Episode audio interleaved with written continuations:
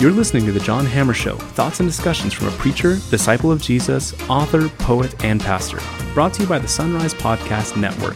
For more information about Sunrise and or the Sunrise Podcast Network, check out isunrise.org. This podcast is also sponsored in part by Seattle Bible College. For more information about the school, check out seattlebiblecollege.edu.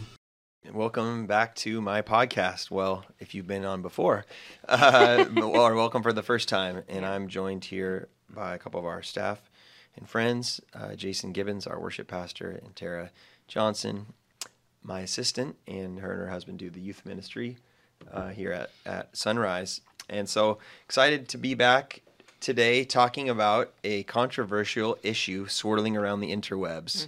Yes. Uh, the NAR, the NAR, the New Apostolic Reformation in Christian Nationalism.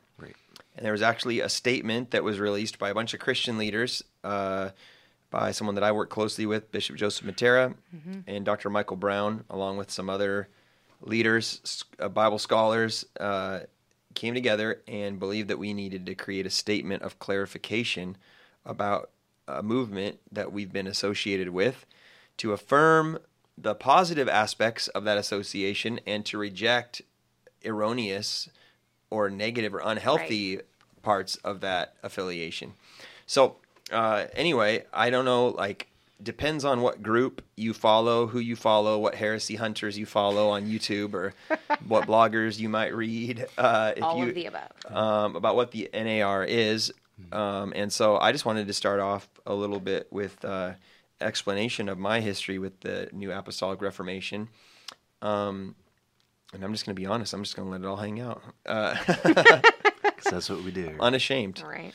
uh, is the person who coined the term was a very close personal friend of my my parents. Um, Peter Wagner was a missiologist who was on the mission field in uh, South America for many years, and then uh, ended up becoming a professor at Fuller Theological Seminary and teaching on missions. And really, uh, he's a missiologist, so he's given his life to study the mission of the church and trends in mission, um, pract- best practices for mission, for church growth, for how to take the gospel to the nations, how to advance the gospel in your own nation, how to grow your church, how to grow the church by multiplying churches. You know, all all this is uh, his what he's given had given his life work to, and he's he's now with the Lord. Well, I believe it would have been in the '90s. Uh, he coined a term by observing current trends in global church patterns and church growth patterns called the New Apostolic Reformation. And so, one thing that missiologists do is they label, they they kind of create labels, or uh, if they notice a trend, they they they name it. You know, they do they do something like that. Categorize They things. categorize things, and they try to to label them, define them, so they can write a book or they can release their findings, and people Yep. can kind of grab onto it and try to understand. So, Peter Wagner started, or he he didn't start. He coined a term, New Apostolic Reformation, and what he meant was, and I he was at some conferences at our church, and I got personal time with him. Um, my dad and I were on a trip to Colorado once, and we got to I got to go to his home. My dad has been in his home multiple times, and and was a part of one of his leadership teams. So um, I don't know. Some people are just quitting the podcast right now, and they're never going to listen to anything else I say. But that's unfortunate. That's unfortunate. Sad. That is unfortunate. That's sure. unfortunate. Is that uh, from Dude Perfect or something? Wheel unfortunate. Uh, Wheel Feel unfortunate, Yeah. unfortunate. yeah. Um, well, so I had got to talk to Peter Wagner personally about it too, and and hear him talk about it. And what he described the New Apostolic Reformation as was this idea that globally the church was gathering more around apostolic leaders and following certain leaders uh, than they were even their tradition tr- traditional movement or denomination that they were a part of. So he just meant that these dynamic leaders were rising up globally that had large influence that developed networks and out of those that leadership and out of those networks it was causing the church to grow very rapidly um, all over the world. And an example would be like and i I in my talk with him, he he felt like it was also true, not just in churches that believed in apostolic gifts or spiritual gifts continuing after the apostles, but that really across denominations, they may not call themselves an apostle or an apostolic leader, but you could look at like when Rick Warren wrote um, his book Purpose Driven Church. Uh, pretty soon, churches all over America Pentecostal churches, Baptist churches, independent churches, Congregationalist churches, Lutheran churches. They're all doing 40 days of purpose and they're reading purpose driven church. And, Yep. and churches are rewriting their mission statements to reflect the five purposes of the church that Rick Warren laid out. Right. And what he was trying to say is Rick Warren was a type of an apostolic leader who had a huge influence over thousands of churches. I mean, Right. millions and millions of people in these churches were being influenced by his ideas. And then eventually he wrote The Purpose Driven Life as well. And that had even more, that was like more, you know, I was, direct. I was one of those. yeah, as a I youth read pastor. one of those. Yeah, Yeah, right? For Yeah. sure. Yeah, and I uh so he was just trying to say like look at all these people following an apostolic leaders advice, influence, ideas about how to grow your church and de- develop a healthier church. Um, doesn't matter what their denomination was. It wasn't because their bishop said to do it or or you know their regional overseer. It was they they were just they liked what he was sharing and they followed Right. him. You know, and so you see that kind of phenomenon happening all over the world. So anyhow, the New Apostolic Reformation then shortly thereafter um, started to now Peter Wagner did start an organization called I well it used to be called um, ICA International Coalition of Apostles and they changed it to International Coalition of Apostolic Leaders. Mm-hmm. And then there's another branch called the US Cal US Coalition of Apostolic Leaders. And they switched the name from ap- apostles to apostolic leaders because they wanted to not they didn't want to give people cover for abusing power saying i'm an apostle you got to listen to me. Right. Mm-hmm. they said well we believe in the function of apostolic ministry not but we don't want to empower unhealthy models of that Right. by mm-hmm. people just grabbing onto titles and power and stuff but so so anyway so peter wagner started that organization but there was there was never an organization started called the nar and there's actually a bunch of different apostolic networks that have different names and different leaders. Mm-hmm. And some of those leaders associate at varying degrees or levels with each other. Yeah.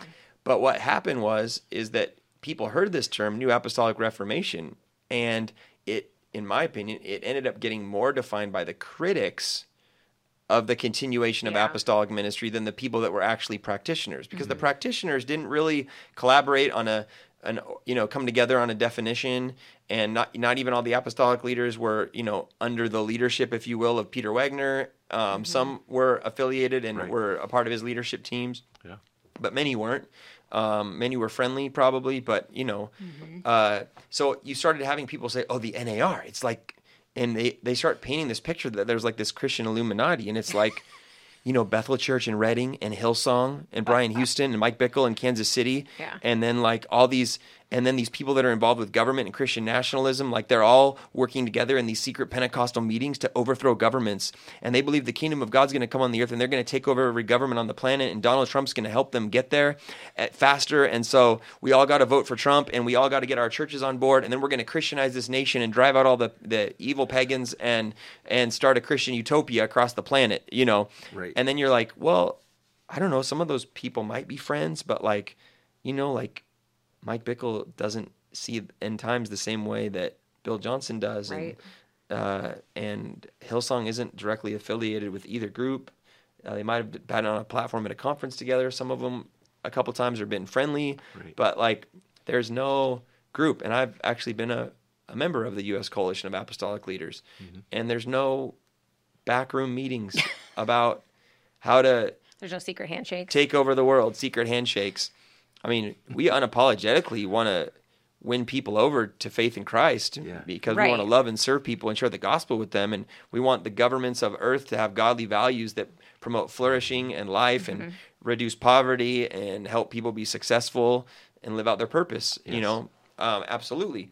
But this whole thing has sprung up. So, part of why I want to talk about this today with you guys and for our audience is I want to try to give some clarity because sadly because of the misrepresentations there's people that are calling people that embrace the apostolic her- heretics and people are leaving Yeah. churches.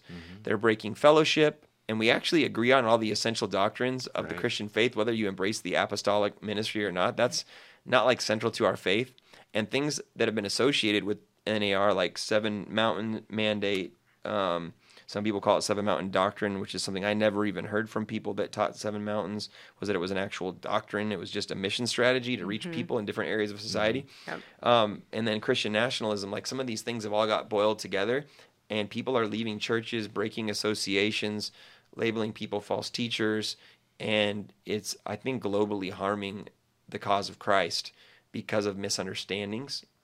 And um, so I signed this statement along with other Christian leaders, like people I respect, like Randy Clark and Heidi Baker, and boy, there um, there's a big list of all the people. A big Uh, list. like I already said, Dr. Michael Brown and Bishop Joseph Mattera, Pastor Ben Dixon, Ken Fish, Alan Hirsch, Dr. Craig Keener, you know, some people that are a part of different movements. Um, some of them I've got to meet and uh, and know a little bit, uh, but a lot of great um, people that uh, have signed this document because they wanted to bring a plumb line of truth. And historically, when the church had different theological issues, they would come together with leaders and try to write some body of work that they Yeah. agreed on to say like this is this is what we affirm. And so um, I know there's people that maybe for some reason didn't don't want to sign it because they think it maybe is too extreme on one explanation or the other, or they just feel like they don't need to get they don't need to get involved in it. Um, but I just wanted to take a little bit of time to talk about the New Apostolic Reformation, why it matters, um, and uh, about this statement. So, Wonderful. thanks for joining us, Yeah. everybody. Now that you have a little intro. I, I have a question just off Yeah. the bat. Like, just thinking about Christian nationalism and NAR. How do you think those became connected? Like in in the critics' minds. Um, well, I think the primary way that NAR and Christian nationalism got combined in a lot of people's mind was that a lot of people see NAR as uh, a movement of trying to gain consolidate power with Christian leaders that have all this authority and power because they're apostles and they have this big grandiose title. And so they're trying to consolidate power and then influence governments with said power and take over nations from the top down Right. to like make them Christian by force even. Um, so I think that's the idea behind it is that um, they make some misjudgments on what most people think of as um, apostles uh, and the apostolic function of the New Testament church, the prophetic function of the New Testament church, Yeah. and how that's lived out by these groups. Um, there is a book called um, The Rise of Network Christianity How Independent Leaders Are Changing the Religious Landscape. And that book is by um, oh that's oh, that's different i thought it was by holly and doug. I might be giving you the wrong the wrong book. So i'm gonna have to find the name of that book but there was a, a book by author doug and holly and it was i thought that was the same title so that's interesting um, We'll link it in the comment section or Okay. in the description. Yeah. So anyhow, but they really believe that they were warning about this whole idea of the NAR and um, other authors have interacted with them. Uh, Randy Clark does a really good interview with Remnant Radio on the NAR, and then uh, Bishop Joseph Mattera, who is one of the you know masterminds behind this statement um, that we'll look at here in a moment. Um, also, just finished one of his doctoral uh, in his program. It's called an artifact, but basically a doctoral dissertation called "The Global Apostolic Movement and the Progress of the Gospel," and that just came out on Amazon Oh, yeah. uh, within the last month or two. Um, so that gives a lot of definition, and he interacts with some of Doug and Holly's criticisms, um, and so does Randy. And so one of the interesting things is a lot of people believe that the NAR, you know, that these apostles are grabbing all this power and everything, but Randy Clark interviewed the head of like dozens of apostolic networks, like the top leaders of these organizations, Yeah. and he found out that 90% of the apostolic leaders that run these networks, um, let's say there's another church that's a, and a pastor that's a part of their network, the apostolic leader does not have any financial say over that leader or their church or ministry or have the authority to fire or hire people for that organization. Right. So he said if there's all this charge about these apostolic leaders that are consolidating all this power and they can't direct the money and they can't direct who works or doesn't work in an organization, how are they abusing power? Right. Right. You know, I mean, Right. they might have a lot of influence over people because people might look up to them and bounce ideas off them and look for advice from them. But um, it's, I think, really Yeah. characterized by, unfortunately, a big misunderstanding. And the thing I love about this statement, um, and you can get it actually at NAR, NAR, and ChristianNationalism.com. Um, I'm not going to read the whole thing right now because it's a little lengthy to read, but you can see that uh, this statement affirms the Ephesians 4 function of the fivefold ministry Yeah. of apostle, prophet, evangelist, pastor, and teacher. Some people like to say shepherd and teacher, apest, apostle, yeah, A P E S T, apostle, prophet, evangelist, shepherd, teacher. Uh, that we affirm that these are still gifts that are functioning today in the body of Christ for building up the church. Um, but we reject that, and it's early in the statement, that apostles have the same authority as the 12 apostles of the Lamb in the Right. New Testament. Right. That there's an apostolic function, just like there's pastoral and evangelistic functions and teaching functions that are Yeah. still active in the church. How's was the, the design of Christ's church and how the leadership of Christ's church should be should function and Yep. and flow uh, in in churches through every age and generation. Um, however, they do not carry the same weight as New Testament apostles, and just like we don't believe that New Testament or prophets today, I should say, have the same authority as the Old Testament prophets who were prophesying Scripture Right. and Right. you know there was like a prophet appointed to the nation and then Yes. they everything they said happened on a national level you know and like we and we honor the prophetic and think that there are prophets that God uses today but not with the same authority as those that Right. wrote the actual scriptures we get to judge and weigh prophecy today back then i mean you could make judgments on prophecy to a certain degree but like as a prophet of God, it was like when you rejected the, the word that they sent, you rejected the Lord Himself. Yeah. And now it's like you have the ability to discern everybody as the Spirit in the new covenant, and mm-hmm. now in the church we all have the Holy Spirit, Right. so we can judge and weigh what prophets say based Right. on what the Spirit is confirming to us through our understanding of Scripture, mm-hmm. And and as He leads us. So, uh, this is a uh, this has been a controversial topic um, because people have assumed the worst about apostolic ministry. Right. And I think it's important that Yeah. apostles or those that embrace apostolic function, I don't think this statement was written to appease critics, but it was really tried written to bring clarity Yeah. Yes. And help help people know like this is what we actually believe. So I really love for people to get to that website NAR and christiannationalism.com so you could read uh, the statement We'll um, put the for link in the description too. Yes, we'll put the link. We'll put the link in the. Thank you. That'd be so good.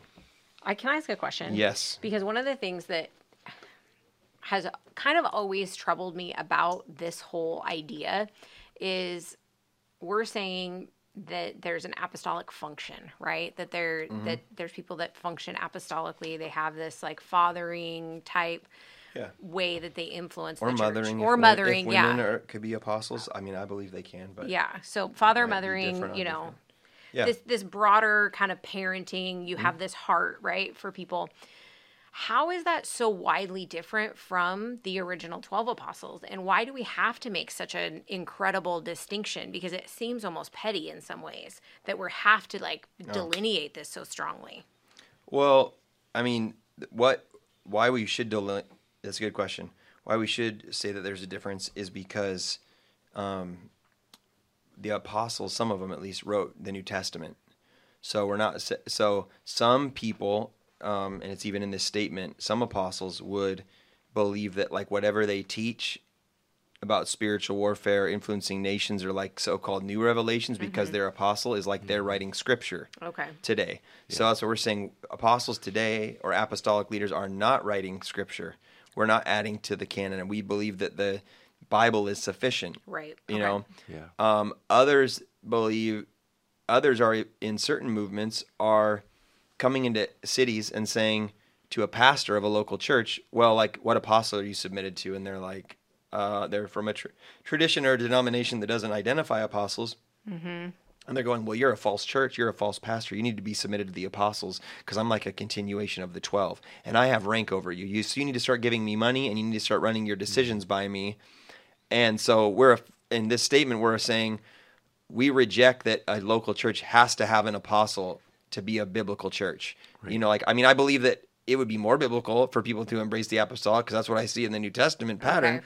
and what uh, Christ gifts given in Ephesians 4. But if I'm with a Lutheran brother or Methodist brother and they're like, well, we don't really call it people apostles and da da da da da, I'm not going to go, oh, you're a false church and you need to submit and the apostle has rank. And then, like, even in the book of Revelation, we see like the 12, you know, that we, well, the 24 elders and you, 24 you elders. see like and the apostles of the lamb like that are represented in heaven.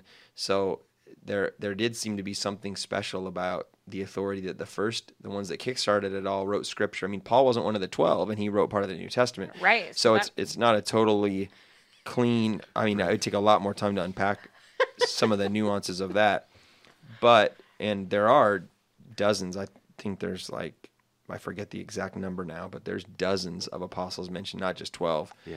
um, in the All new throughout testament New Testament, yeah yeah. so there's you know uh, quite a few in fact there's more apostles mentioned than pastors or teachers or prophets Right. or evangelists than anybody else it mentions apostles the most and Mm-hmm. and that's and most the majority of those aren't the 12 because there's only 12 of the original and Right. Right. you know but even the the 12 even you know cast lots after judas died and jesus left And in, got in, a the- new one. in acts 1 they had to get a new so that did seem that it was very important at the foundation for them to have 12 Mm-hmm. and there was some kind of special you know paul called them less than the least of all the apostles you know um, in a sense and it was maybe it was just great humility but there seemed to be something that he acknowledged yes i was given amazing i was given the revelation of the gospel that all people will be judged by one day but he, even he kind of had this acknowledgement like i'm especially called by the grace of god even though i'm not a, one of the original Right. 12 Well, and they just raised up so many apostles, Mm-hmm. like you were saying, throughout Scripture. There's definitely an emphasis on it, Mm-hmm. and it seems like I kind of on both spectrums there that like we make such a big deal out of this whole apostolic movement as it being Mm-hmm. um, corrupt, but then also there's clearly scriptural evidence for it being important. So sometimes it's hard to delineate really yeah how, how much emphasis should we be putting on this in our um, understanding of how God formed His church and how and what our purpose in kind of even that whole idea, like we talk about, you know, the apostles, prophets, teachers, pastors. How important is that for us to really spend time on and really unpack? And I think it's hard because there's that that corruption aspect, you know, that the mm-hmm. power that comes in Yeah. and people abuse it, and so then it really makes it difficult to really delineate. Okay, Yeah. this this very clearly is important for Scripture, but how do we mm-hmm. protect that? Yeah, well, I think that's partly what they want to do with the statement is to draw Yeah. some biblical boundaries around it and like healthy practices of integrity and mm-hmm. and honor and things like that. Uh, I think you bring up a good point, Tara, because the Bible warns us about false apostles, about false teachers, Yep. um, even about you know even in the Old Testament prophets about shepherds or pastors that are doing Yeah. are corrupt, um, uh, and so all forms of power can be corrupted, and Yes. all forms of leadership can be corrupted, but they can also be good and healthy. So. I think sometimes, unfortunately, we do throw the baby out with the bathwater, Right. Yes. and it's like, oh well, there's all these wacky apostle teachings, so we're just gonna like, Yeah. we're just not gonna believe them anymore. Yep. But there's pastors that have done horrible things, and and most churches haven't kiboshed the idea of having a pastor, Right. Just if- because there's bad examples. And if you think about it, I mean, the first the 12 who abused it, Mm-hmm. Yeah. Judas. yeah, Right. You know, I mean, so right there, your first Right. 12, there was already one that was Right. abusing his power. Yeah. and Peter wasn't always so great either. Wasn't always so but he was either. still, but he was, you know, obviously good in the end. He just Yeah. was working through Peter immaturity and stuff. Yeah, That's true. Peter. right. But Judah, yeah, but Judas, And I, and I, even the Lord had selected one that rebelled. Yeah. And I Yeah. think even what you're saying too, um, when you have statements that clarify and are based on scripture, you know, the statement obviously isn't scripture, but it's based on scripture. It really it helps people to see like, hey, that's not how the apostolic function is supposed to operate. Right. Yeah. And so it helps bring clarity, like we were s- talking about, um, which I think is very important because you can see obviously this is, you know, it's gotten kind of like out into the ether Yeah. Right. you know, and it's it's just stirring up, and and we've seen that so much, especially recently when things get out there and then they just go all over the place. But you come back to really what was the original meaning of what uh, NAR stood for, Yeah. you know, and then also knowing that uh, C. Peter Wagner set up an organization that really kept, you know, was for uh, what was it called, the U.S. Cal Yeah. Yeah. I, ICAL. ICAL and US Cal. ICAL, Yeah. yeah. you know that was a place too where there's accountability Yeah. and there's a place for Right. you know and so um, and if you guys know bishop joseph mattera i mean an incredible leader you Yeah. know incredibly submitted man Yeah. to the lord and to Yeah. accountability so Yeah. um, anyway Totally. I wonder too, sometimes, like, I think maybe I just get too much in my head about it, but a little bit of how much of this comes out of, not to transition us to Christian nationalism necessarily, Yeah. but well, might be a good point actually. to like where some of this pops out of our individualistic thinking as Americans. Mm-hmm. Yeah. Mhm. Where, you know, in Eastern culture, it's really normal to have some of these hierarchical structures that we're not used to. We don't like that. We want to be able to do our own thing. I don't want to submit to a leader. And I mean, I can I I struggled with this concept originally, kind of kind of go it was weird at first. Um because I didn't understand it, right? And so we didn't we didn't gain that understanding. But that Christian nationalism really becomes I think sometimes the overarching thing that sets us apart in the world view of things because we're so individualistic and um, we forget the importance of i would even say the importance of having generational um, covering and different things like that that an apostolic leader could bring to young leaders to um, you know because Yeah. we we don't do a great job in some of our denominations of, of having that structure. I mean, you you could look at like Catholic or Lutheran structures where they've got some of that more built in Yeah. a little bit to just how they Yeah. organize. Gotcha. Well, I mean, I would see that the the apostolic function and movement, you know, like even in the New Testament, it's not totally clear that apostles had the rank over the churches. I mean, there mm-hmm. was some people, are, and it's beyond our scope today, were bishop and elder interchangeable, or did a bishop? I mean, over time, a bishop was like a kind of a continuation of the apostles, and they had more regional authority and kind of the more that fathering authority over multiple churches or over a region of churches. Um, but uh, in the New Testament, like you see glimpses where like the local church, like in Antioch in Acts 13, they pray and fast and they send out uh, Paul and Barnabas um, first, you know, and so the church is appointing the apostles that are sent uh, and sending them, and it, and then, but then the apostles go start all these churches, and then Paul definitely argues for his authority, especially over churches that he started Yeah. with them. Sometimes, like you guys aren't really respecting that. Like I, I begot you in the gospel. Like I'm your spiritual dad. Like give me the honor, you know that that you should give me, kind of thing. Um, but then in Ephesians, I'm sorry, in Revelation two at the church of Ephesus, uh, Jesus commends the church at Ephesus for judging apostles and finding them false. So it appears like a local church, and the local elders sometimes have authority to judge an apostle, and then there's other times where the apostle's putting the church back in order.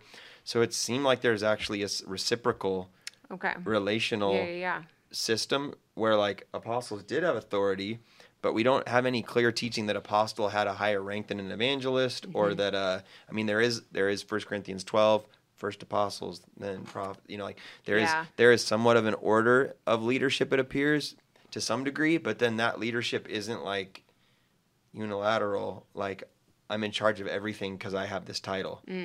And I think that's one of the reasons to make a statement like this is to try to bring balance and try to think holistically about how does the apostolic function within church systems.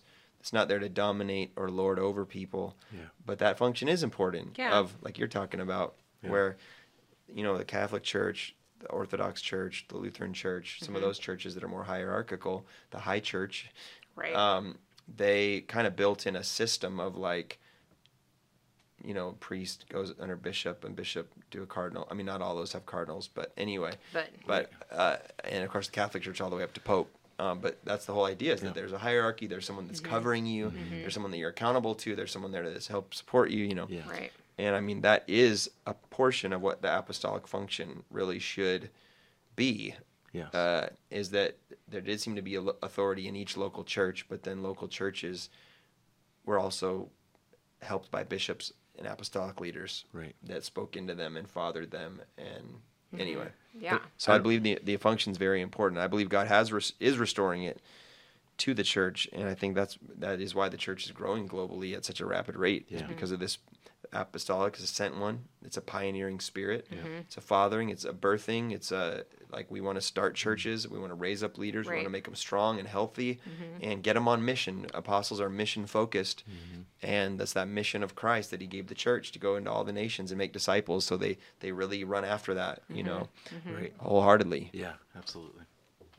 I don't know why. I was just uh, when you guys were talking, I was thinking about. I looked it up here. First Corinthians one. You know where Paul's talking about the divisions in the church, and he, he goes, you know, famously saying, "What does it mean that each one of you says, I follow Paul, I follow Apollos, I follow um, Peter, I follow Christ." Yeah. which I think is interesting. He has, I follow Christ. You think, yeah, that's Yeah. you know, you know. Um, but but then he goes on to say, "Was Paul crucified for you? Were you baptized in the name of Paul?" You know, it, it's just it's just interesting that even in this time, as the church is being developed and it's spreading, Yeah. you know, there's starting to be divisions and people like, "Well, I follow this person, I follow Yeah. that person." Yep. And- Well, I don't follow anyone because I follow Jesus. I'm not like you guys. And Right. even that one, he lists. he like, lists it. You Yeah. can do that in a false pride, which is Yeah. pretty crazy because obviously we're all supposed to follow Christ. Right. Right. At Right. the end of the day, that's what it's about. No, absolutely. I, you're so Mm-hmm. right. And and even you see Paul's like, you know, he goes on just talking. It's like I am very grateful I didn't baptize any of you. You know, except then he goes on. Well, I did baptize this, you know, them, and so. Uh, have but Christ do did not you. send me to baptize, but to preach the gospel, not with words of eloquent wisdom, lest Mm-hmm. the cross. Anyway, but uh, it, it is interesting. Even I think you see in this, you see sometimes this whole controversy is the division sometimes of the church thinking I have, you know, the right mm-hmm. way to approach it. Mm-hmm. What and and and there's always I think no matter where you go, you can look in Baptist, you can look Assembly of God, you can look Pentecostal overall, charismatic, wherever you go, Yeah. Reformed. And there's going to be controversy and Yep. and, mm-hmm. and things that we're going to run into and issues and Right. You know, and people are going to abuse their authority. Mm-hmm. Um, but at the end of the day, it's like I, that's why I love. Here's the scripture bringing us back into focus of what matters. Right. Mm-hmm. Yeah. You know, and it's not these divisions and not all the people we're Mm-hmm. following, but as we're following in uh, Christ and people, especially people that um, have that apostolic calling on their life, you know, the importance of them walking scripturally Right. and, and following uh, is very important. So. I think it's mm-hmm. funny because I was about ready to jump on the you know apostolic train, but now I'm back to the Jesus train. I'm just gonna follow Jesus to who the needs Jesus apostle. train. Just kidding. Yes. Right. But that's the t- that's the tension, right? Of keeping Jesus at the center and making sure that you're lining your your life and your choices and your actions up against the rubric of, stri- of scripture. Yeah. Yep. Mm-hmm. I think that's the scary part of even nationalism, right? Because then you start to put your own um, patriotism above scripture, Yeah. Yeah. and you start to elevate, you know, being being an American or being, you know, whatever Yes, country right. above being a Christian. Yeah. Yeah. And I do want to say too, like to understand a biblical uh, view of the apostolic, I would recommend Joseph Mattera's The Global Apostolic Movement and the Progress of the Gospel. And that other book that's critical of the apostolic movement, it looks like there's a couple of them actually, is by Doug, I'm going to mispronounce it, maybe Geivett Yep. and Holly Pivec. And it's a new apostolic reformation question mark, a biblical response to a worldwide movement. And also there's God's super apostles uh, encountering the worldwide prophets and apostles movement. So Um, those are just some resources for people that are interested. But I Yeah. think uh, what we want to encourage people to do is look at the Bible mm-hmm. Yes. and derive their theology from the New Testament more than their tradition, mm-hmm. more than what they've heard. Yeah.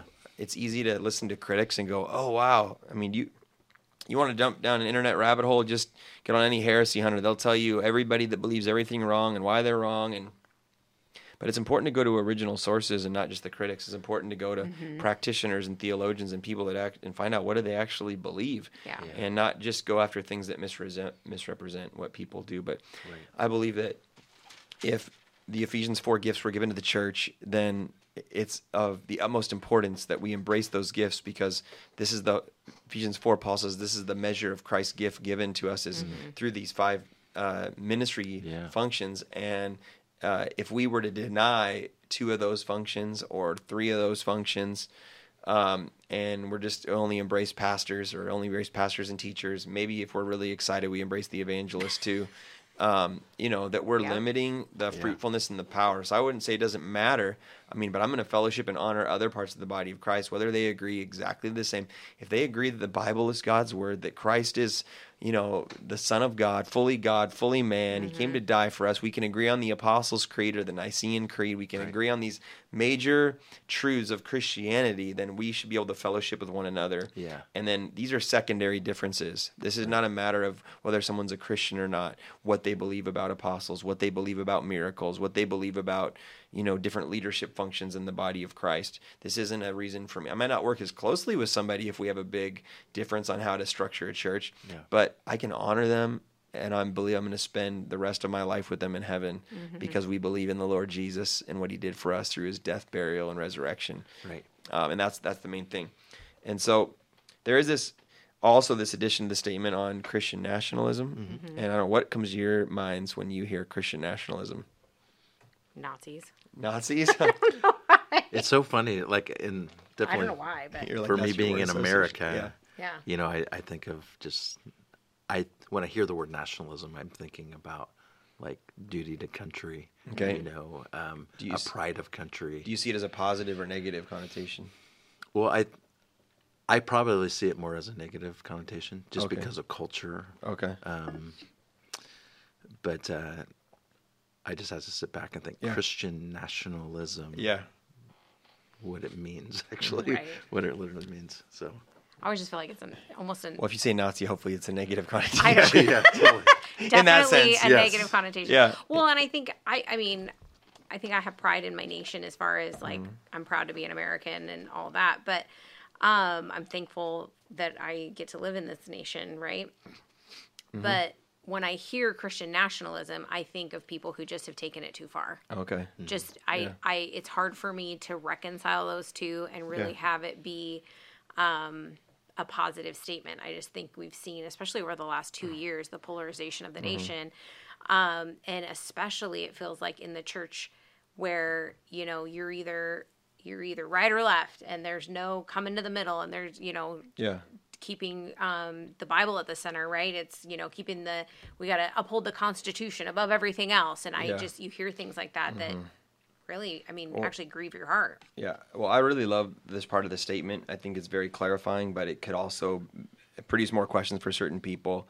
And that's why I wanted to ask you guys about what you think about Christian nationalism. And there's kind of a movement, um, you know, on the. It's interesting how these things happen, but like, uh, you know, woke used to mean somebody that understood what maybe black people or people that were minorities were going through and Right. could identify with their pain or their story and they're like man that guy's they're woke they're hip like they understand Yeah. kind of like they're they they they seek to understand people you know Yeah. Um, but then it got turned into people that were more supporting Black Lives Matter and then like social Marxism. And now conservatives use it as a pejorative term Yes. about anybody that's like believes in like queer theory, gender theory, like radical practices. So it's like, Yeah. oh, that person's woke, and then they just write them off. Yeah. Yep. But on the on the left side of society, or even left side of the church, now Christian nationalism is used as a pejorative term. Yep. So it's like all those MAGA Trump supporters, they're just a bunch of white Christian nationalists trying Yep. to shove their religion down everybody's Yeah. throat, Right. and they're a horrible representation of Christ, and the, you just so when somebody says, "Oh, that person's woke," pe- certain people will tune them out, and other people say, "Oh, that's a Christian nationalist." They'll tune them out. So it's become very unfortunate um, that we get to these things where things get so polarized that you can't even actually sit down and dialogue Yeah. and and you know interact on issues. Well, now, yeah. Now, if you have a picture with somebody, Yeah. you're like, wow, oh yeah, you are pretty much that person. yeah, you're that person. Yeah, Yeah. guilt by association, Guilt by big time. association, for sure. uh, yeah, guilt by being in the same zip code Yeah. as somebody else. Yeah. Like, um, well, so Christian nationalism is, uh, and I like the term that they're using on the this statement, or they're defining it a little bit because Mm-hmm. they're talking about how they're trying to differentiate between Christian nationalism and extreme Christian nationalism. Right. It's hard to be able to use the right terms to make everybody happy, um, because on the one hand, Christian nationalism means to some people, and the Finocchio brothers, Nathan and Gabriel Finocchio, Yeah. who have gained influence through their theology website, Theosu, um, and through their social media platforms, they would argue kind of that Christian nationalism, according to like a C.S. Lewis or G.K. Chesterton, some of the great thinkers on Christian orthodoxy, uh, you know, um, write some incredible defenses of why we should be nationalists and just meaning that we should organize our nation around Christian values and principles Right. that cause the flourishing of all our society. And we should prioritize our own nation in the sense that you prioritize your own marriage and family. Like, it isn't evil and selfish of you to care for your spouse more than you care for everybody else in your neighborhood or in your city or your state, right? Um, you have to prioritize. And so they're saying there is a healthy term, as some have understood it traditionally, some of these great thinkers, is like, well, you prioritize your your nation means prioritize your family. You're not prioritizing it at the expense of others. I mean, to a certain degree, you are because you're trying to mm-hmm. take care of those closest to you 1st mm-hmm. before just taking care of everybody else Yeah. Yeah. or whatever. Um, but then there's this idea that other people use it and they mean more like a Christian imperialism or they end up promoting globalism. So mm-hmm. It's like depends how you define it. Like so do you mean like you're you should be after the self-interest of your nation and you should go into any war and dominate and rule other people. Well, that's more globalism. Or, I mean, that's more imperialism. Mm-hmm. And then there's globalism which is like we're all in this together to such a degree that don't take care like lose you should lose your culture, your values and just kind of meld into this generic Yeah. We're all one people. society. We're all mm-hmm. one people, mm-hmm. and the and and the the Christian nationalists, is, I think, more healthy or less extreme, that would say, well, I think we should retain the beauty of Italian culture and Yeah. Ugandan culture and Australian Yes. culture or the Native American people like when we came as imperialists we that wasn't really christian nationalism setting No. that was imperialism Right. you know and taking over land and dominating Right. people if we Mm-hmm. would have respected people we would respect their land their border their language their values Right. and then our different nation states like different families should learn to get along right, Right. so so the term is is very like very divisive because it means different things to different people and some people say well we should be patriotic but we shouldn't be nationalists and then some of the na- christian nationalists i've heard say well you're confusing the terms and you're actually promoting globalism or imperialism then mm-hmm. if you're not promoting uh, American over. nationalism or mm-hmm. whatever. So, um, I think they did a really good job with this statement, and I think again, there's positive elements of the term and there's negative elements of Yeah. the term, and so they did a great job nuancing. Uh, without compromising, I think Yeah. biblical truth, um, why we should reject certain aspects of nationalism, Yep. and uh, I think a lot of Christians are in America are a little confused about these issues sometimes. Yeah. And one of those is I do think that as Christians, we love our country, support Christian ideals in society, but that we have a Christian duty that's higher than an American duty. And as great, I think, from my knowledge, the Constitution of America is the greatest political document that exists on the planet for governing a nation state today. Right. Um, and I think it's wonderful. And I think we should uphold values as an American of our Constitution. But I don't believe that it's my Christian duty to promote and fight for the Constitution above like win people to Jesus and make disciples and follow Right. the Bible. Yep. You know, um, I am called to be a good citizen according to the Scripture, Yeah. and I do think the Constitution promotes values and ethics in society that are based on biblical principles that would help society. So I, I mean, uh, there's some merit to wanting to for people to defend the Constitution. I think from a biblical perspective, but um, I love the last part of this statement that I do want to read a little bit of, uh, and it says um, that we believe that it's spiritually dangerous. Number one, when we wrap the gospel in the American flag or any other national or state flag. Number two, we equate our country with the kingdom of God. Number three, we confuse patriotism with spirituality. Number three, we compromise our ethics to keep our party or leader in power. Number five, our church denomination or ministry becomes an appendage of a political party. Number six, we put more trust in early in earthly methods than in spiritual methods. Number seven, we marry the cause of Christ to the cause of a political party or leader as if they were one and the same. Number eight, we become as vulgar and rude as the candidates we follow. Number nine, we look to the White House or any branch of government in any nation more than to God. Mm-hmm. Number 10, we make a human being into a political savior. Number 11, we equate loyalty to God, which should be con- unconditional, with loyalty to a party or political leader, which should be conditional. Number 12, our prayers and our prophecies become politically partisan. And then he goes through this whole, there's this last part is that we conclude by contrasting the kingdom of God with extreme nationalism. I won't read all of these, but to get the sense of it for our listeners, the kingdom of God prioritizes the advancement of the gospel. Extreme nationalism prioritizes the advancement of its ideology, even at the expense of the gospel. Mm-hmm.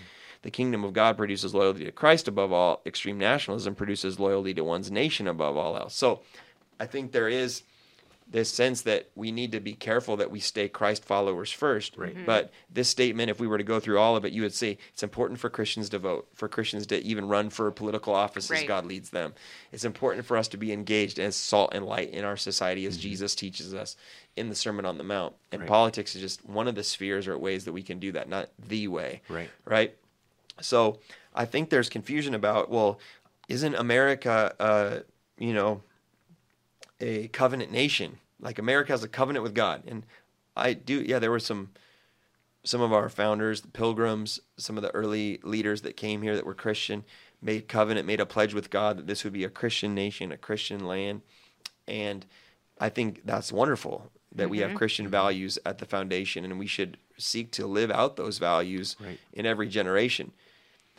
However, like it gets a little murky because God made a covenant with Israel when he chose Abraham and said, I'm going to make a covenant with your family. And that's different than us making a covenant with God. Yep. When God makes a covenant with us. Because by that logic, if another country in the world becomes predominantly Christian and then they say, We're making a covenant with God and we go to war with America, then they could justify their wars or their annihilation of us Right. saying, Well, we're, we're the Christian nation now Right. you know so there are some extreme elements where people are calling for violence in the name of christ and i don't know we don't want to get into just war theory today i do think that there is biblical provision for government leaders to call wars and Yeah.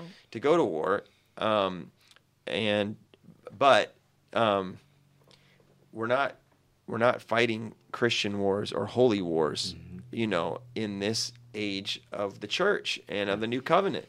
And there is there is government you know, there is Yeah. government spheres. So I think some of this statement was designed to remind us like hey, some of the ideas we have come from more like maybe American history books and certain pop culture ideals or mm-hmm. remember Walt Disney even used to make a lot of content about America and faith and kind of how they're Yep. mixed together. And there's this very beautiful, exciting, uh, romantic view of like everything used to be perfect at one point in our country and everybody loved God and everyone's like, well, there was been a lot of corruption in our nation's history. And Yeah. early in our history, before abortion was illegal and then it was made legal again in 1973, it was legal for a long time. Yep.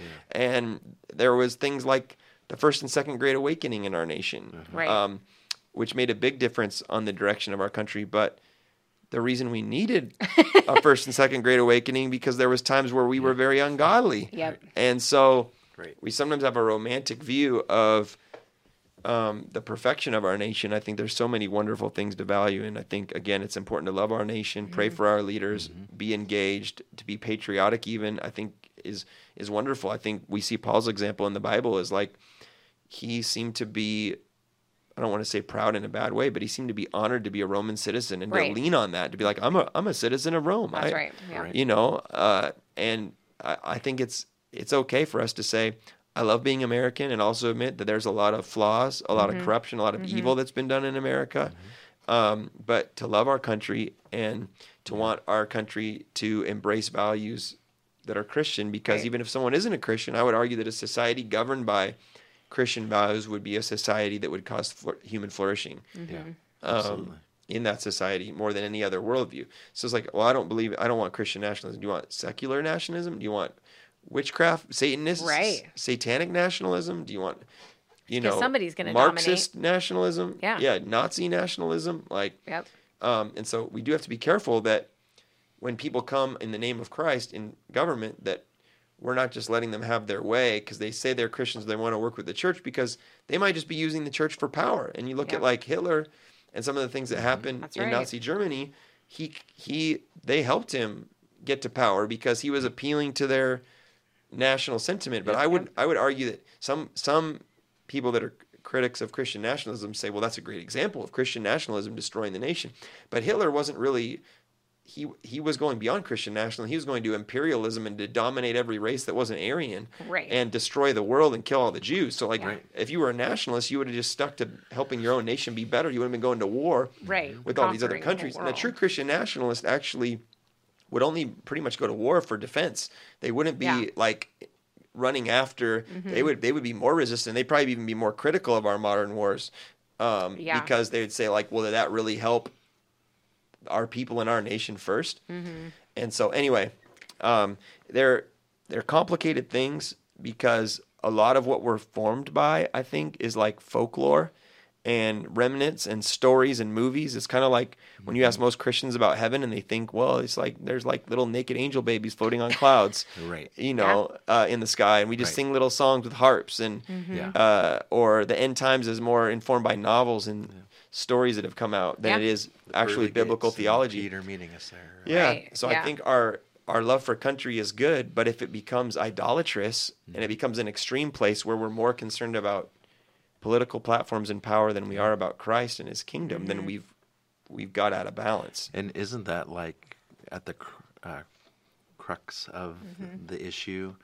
So many issues is that something replaces, you know, Jesus Yeah. Yeah. on the throne in a Yep. sense, like Yep. of mm-hmm. our life. Yep. Yeah. And Him being Lord and Master and mm-hmm. Savior. Mm-hmm. Um, and so I, I think even just looking at that, like, you know, there is, like you, you mentioned about Paul, like, he was proud to be a Roman citizen, you know, but it wasn't the very thing that drove. What did he give his end up giving his life for? It was Right. for, for the gospel. For For the gospel, That's yeah. Right. right. It wasn't for Rome. Right. You know, and that doesn't mean too if you you gave your life to serve your country. You know, that doesn't mean that you Yeah. are raising that above God. We're for course. veterans. Right. Yeah, we Yeah. are Yeah. definitely for veterans and Oh, for those who absolutely. have Yeah, sacrificed. No, and that's Um, and that's the trick and it's we live in a very we live in a in a broken world and god is perfect his authority is perfect his judgments are perfect yeah. um, and he's given us these different spheres of responsibility. I mean, you even look at Jesus, and like there's multiple times that Jesus interacts with soldiers, mm-hmm. and none of them are rebuking them for being a soldier, even for the Roman government Right. who's Yeah. occupying Israel and oppressing Right. God's people, the Jews. Yep. And he doesn't hold them personally responsible Right. for maybe what they're. I mean, he tells them like, if you're a soldier and you're gonna go do certain things, not to like, or you're a tax collector, you know, working for the, don't extort money from Right. people and abuse your power. Mm-hmm. So he he speaks a word of warning to them a little bit, but he doesn't. Um, he doesn't condemn them for serving. Yes. You know, he heals their. He heals them. He Right. they're their their servant, right? He Yeah. he does things Absolutely. to show love and care for them as individuals. And even Paul, it implies that he says, greet the people, you know, in in Caesar's household, implying that maybe some of the soldiers that guarded him came to faith in Christ. Right. You know, and so it's kind of like where you're called, represent Christ to the best of your ability. And I think people do need to serve their nation, and we honor people that are brave and that have laid down their lives, Mm-hmm. you know, for our freedoms. And it's easy to become critical of governments or military endeavors, um, while you know cursing or criticizing them from a place where you get to be free and comfort comfortable Right. because Yeah. of their sacrifices Right. Absolutely. you know and so these are complex issues that Mm-hmm. really have to be well thought through. Yes. Um, and and a lot of times we need space to be able to talk about some of these things, or even to Mm-hmm. say, "Hey, we're not anti-soldier. We're not Yeah. anti." Yeah. Uh, you know, because it's hard to fit it. And so I'm thankful for platforms like this that we do get to dialogue a little bit. Yeah. Statements like this that come out that hopefully help us think more biblically. Mm-hmm. Um, and us to examine like why do I believe what I believe about these things? Right. Why am I so are my priorities in order? Yes. Mm-hmm. You know, am Yeah. I representing Christ well? Right. um, to the world around me. And and I think part of it is like the apostolic movement, the Christian nationalist movement. There's some areas where they need to they need to be reined in. You know, I'm a part of the apostolic movement. I don't know where I'm at with the Christian nationalist movement. I want my country to follow Christian values and principles, and I want good godly leaders in place. Right. Um, so some people might say I'm a Christian nationalist, but then there's other times where I see people do certain things, and I'm like, oh, that's like you guys are lying or doing something wrong to get power, or you're Mm-hmm. compromising your biblical truth. I don't align with that, you know, Yep, Right. kind of nationalism. Absolutely. Um, so, um, anyway, uh, I, I think it's important that we we look at these things, we wrestle with them, and Yes. at the end of the day, we hopefully let God have His way with us, that we would be more faithful to Christ, Yep. and we'd reflect Him better to the world around us. So, Yeah. Amen. That's good. Amen. well, thanks for joining me today. Yeah. and hopefully this is helpful for you listeners. Thank you, John. If it's more confusing or you have more questions than you've ever had, send them in info at isunrise.org, and we'd love to be able to interact with them Yep. in the future. But make sure you uh, read the statement. Yeah, read Yeah. the statement Read the first statement. before Good. you. So Yeah, read the statement. All right. Thank you guys and God Thanks. bless. Yeah. Thanks for joining the John Hammer Show. Please give us a thumbs up, like, and subscribe if you're enjoying the content here. And the best way to support this podcast is leaving us a great review. Thanks.